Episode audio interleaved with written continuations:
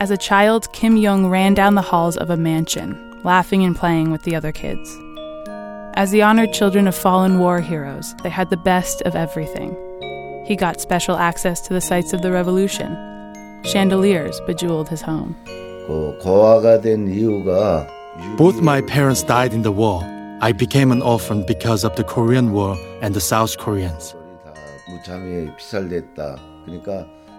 Kim Yong lost his parents in the Korean War when he was three.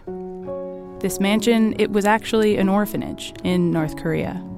It seems kind of extravagant for an orphanage, but as the children of war heroes, Kim Yong and the other kids were war heroes too. The only father Kim Yong ever knew was the first leader of North Korea, Kim Il sung, also known as the Dear Father. In the orphanage, Kim Yong learned that the Dear Father saved him from the South Koreans and the Americans. So, every day, Kim Yong and some of the other kids would go outside and dust the snow and dirt off of his statue. Sometimes Kim Yong saw the other kids cry, they were so grateful for the opportunity. The first sentence Kim Yong learned to write was Thank you, Kim Il sung.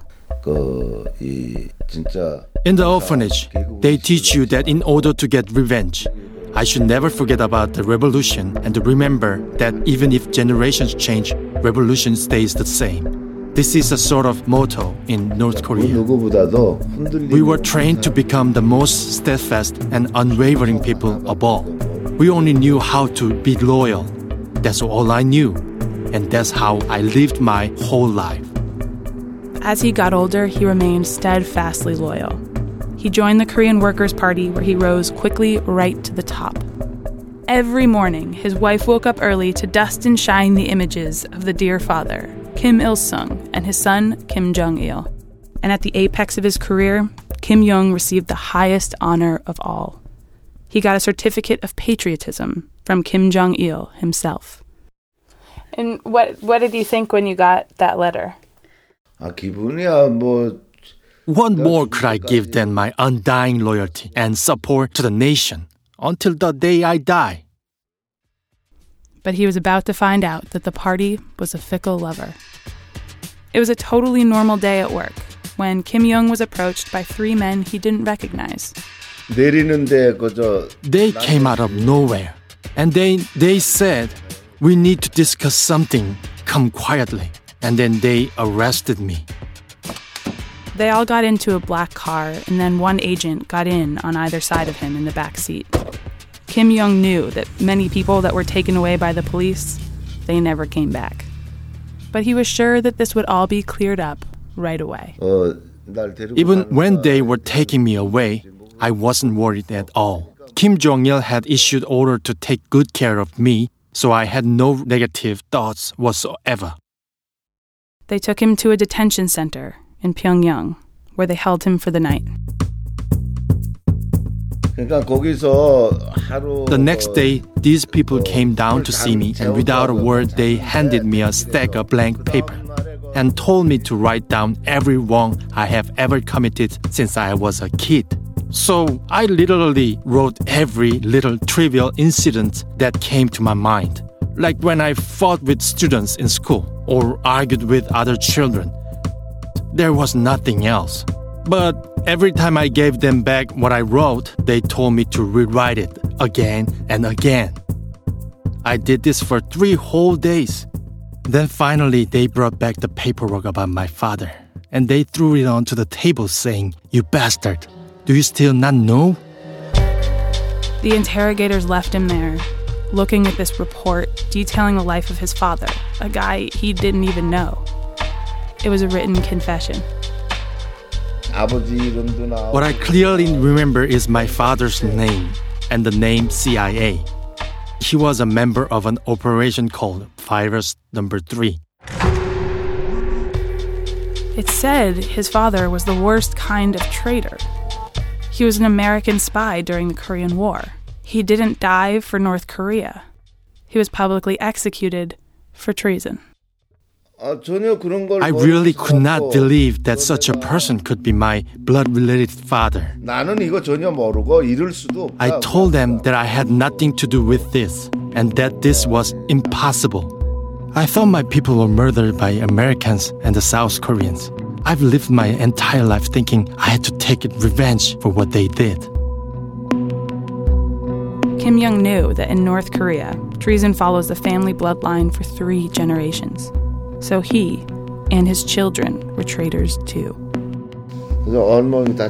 My entire body felt numb. Everything ahead of me went dark. It was like up became down and down became up. The heavens had forsaken me. They locked him in a cell that was two feet wide and five feet long and ordered him not to move. Trapped in suffocating darkness, he barely had enough room to lie down flat. For the next three months, between periods of hunger and isolation, they dragged him out of his cell for further questioning. Remember, he was put in the orphanage when he was only three, but they kept on demanding to know. You, the son of a spy, hid your past and are infiltrating the North Korean NSA. What is your goal?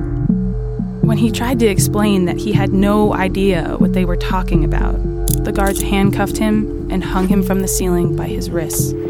They left him there for hours. They forced him to go without sleep for days on end. It's really hard for me to even talk about this. These three months were to me like 3,300 years. What's kind of amazing is that Kim Yong kept believing it had only been a misunderstanding. This wasn't how it worked, he thought. Only real traitors get tortured. Once they found out about his certificate of patriotism, they would let him go. The dear leader wouldn't let this happen to him. Eventually, though, Kim Yong started to lose faith in that certificate. When one day the director of the detention center came and ordered him out of his cell, Kim Yong thought he was on his way to being executed. Instead, he was handcuffed and loaded into the back of a truck. He was going to Camp 14. It's hard to know for sure, but it's generally believed that there are six labor camps in North Korea, with a total population of about 200,000 prisoners at any given time. Camp 14 is where the worst kinds of traitors are sent. Traitors like Kim Yong.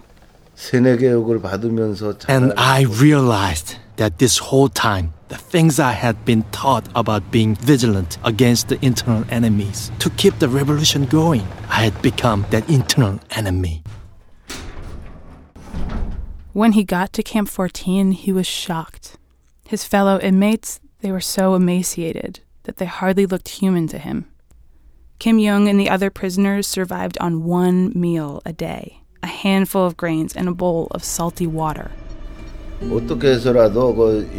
order for us to survive, we had to go through the cow dung and take the corn and the grains and hide it in our pockets.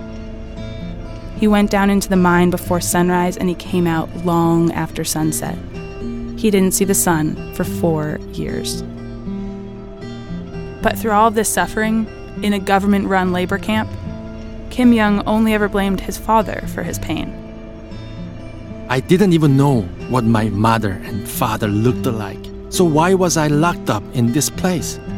At that time, all I had was blame and resentment towards my father. I kept thinking, why did I have to have a father like this?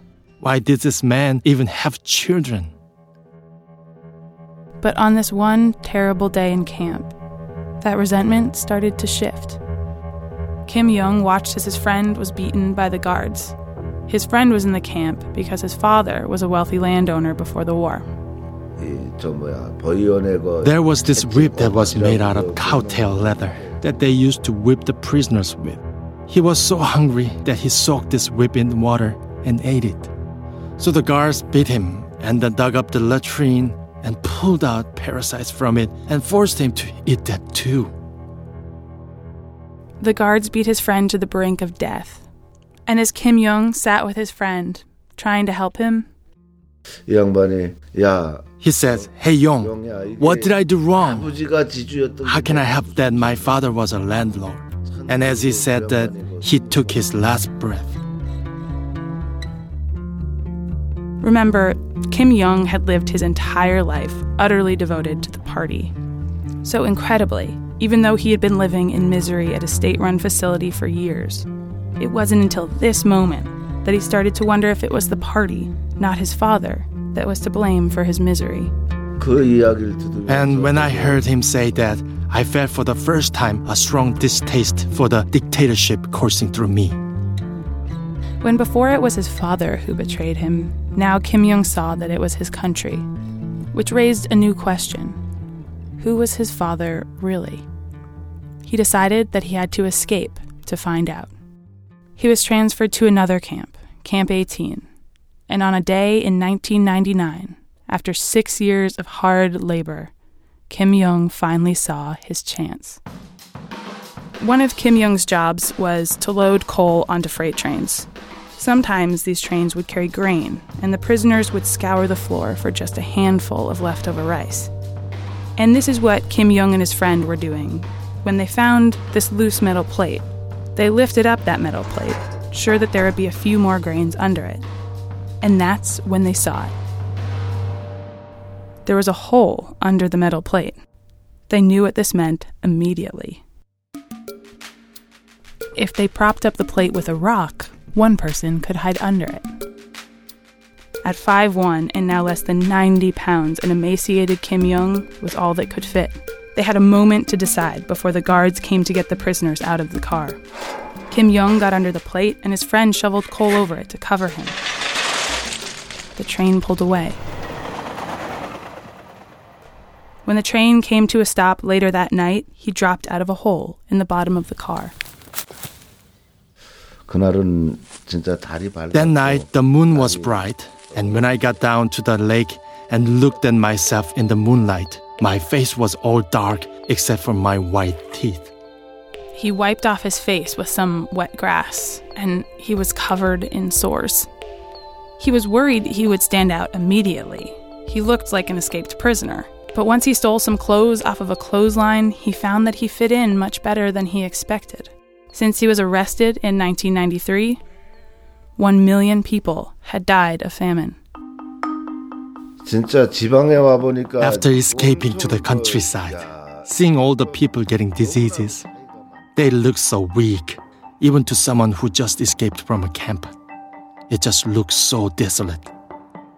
Kim Yong eventually found a secret network of sympathetic North Koreans that smuggled him out of the country.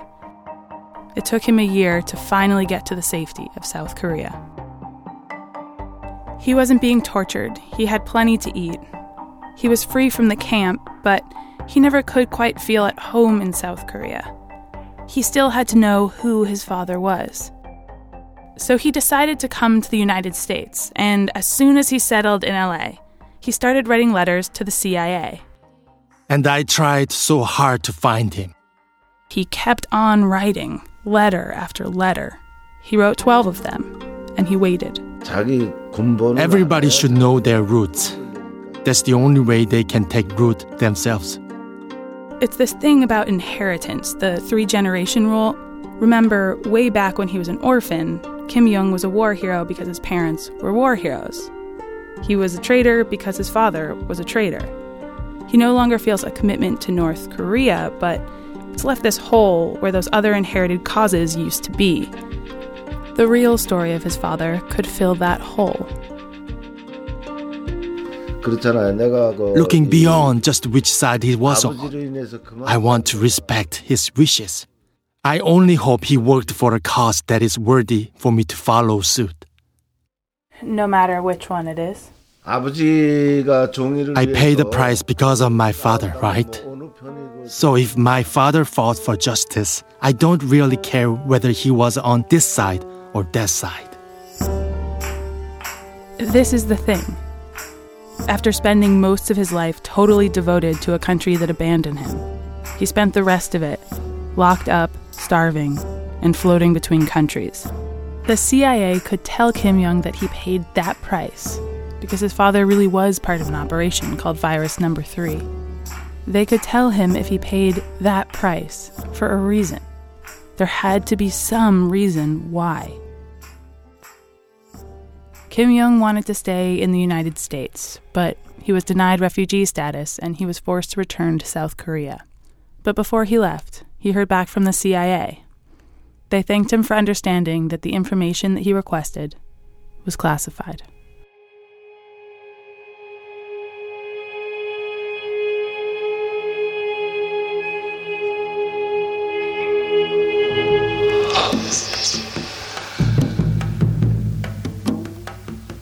Very much appreciate Kim Yong for sharing his story with the Snap, and big thanks as well to Professor Suk-Young Kim.